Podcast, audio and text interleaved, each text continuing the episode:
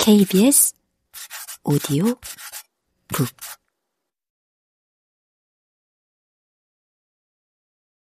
민채는 얼마 안 가 반 회장으로 뽑혔다.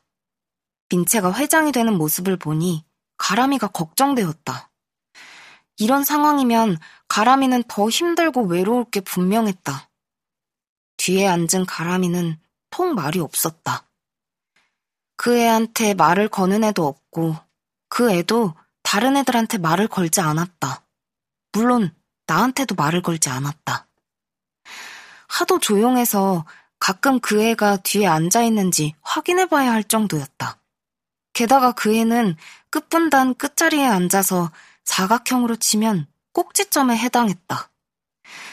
그 꼭지점을 교실로 연결하는 첫 번째 점이 바로 나인 것이다.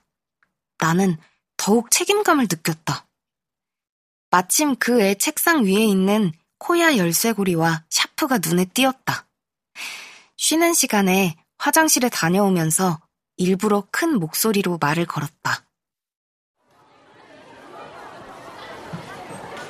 가람아, 너도 코야 좋아해? 교과서를 뒤적이던 가람이가 나를 보더니 희미하게 미소를 지으며 말없이 고개만 끄덕였다.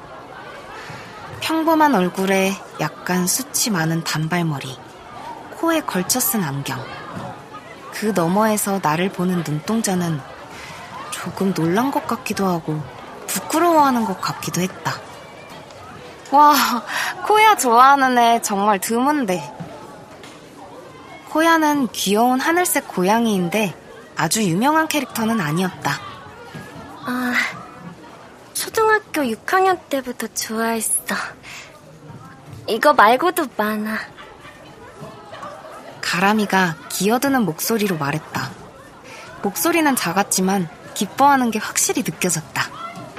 어머, 나도 초등학교 6학년 때부터 좋아했어. 나는 뭐 하나 좋아하면 계속 좋아하는 스타일이거든.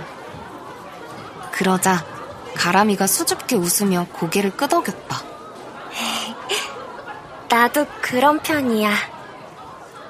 코야 덕분에 우리는 말을 텄다. 다음 날 가람이는 집에 있는 코야 물건을 몇 개 더 가져왔다. 좋아하는 캐릭터에 대해 이야기하다 보니 성향이 비슷하다고 느껴졌다. 가람이와 이런 면이 통할 줄은 몰랐다. 나는 친한 친구들한테 하듯이 가람이에게 자주 말을 걸었다. 그렇다고 점심을 같이 먹거나 학교길에 같이 가지는 않았다. 가람이는 여전히 혼자 급식실에 가고 혼자 하교했다. 어쩌면 가람이에게는 내가 유일한 친구일지도 모른다.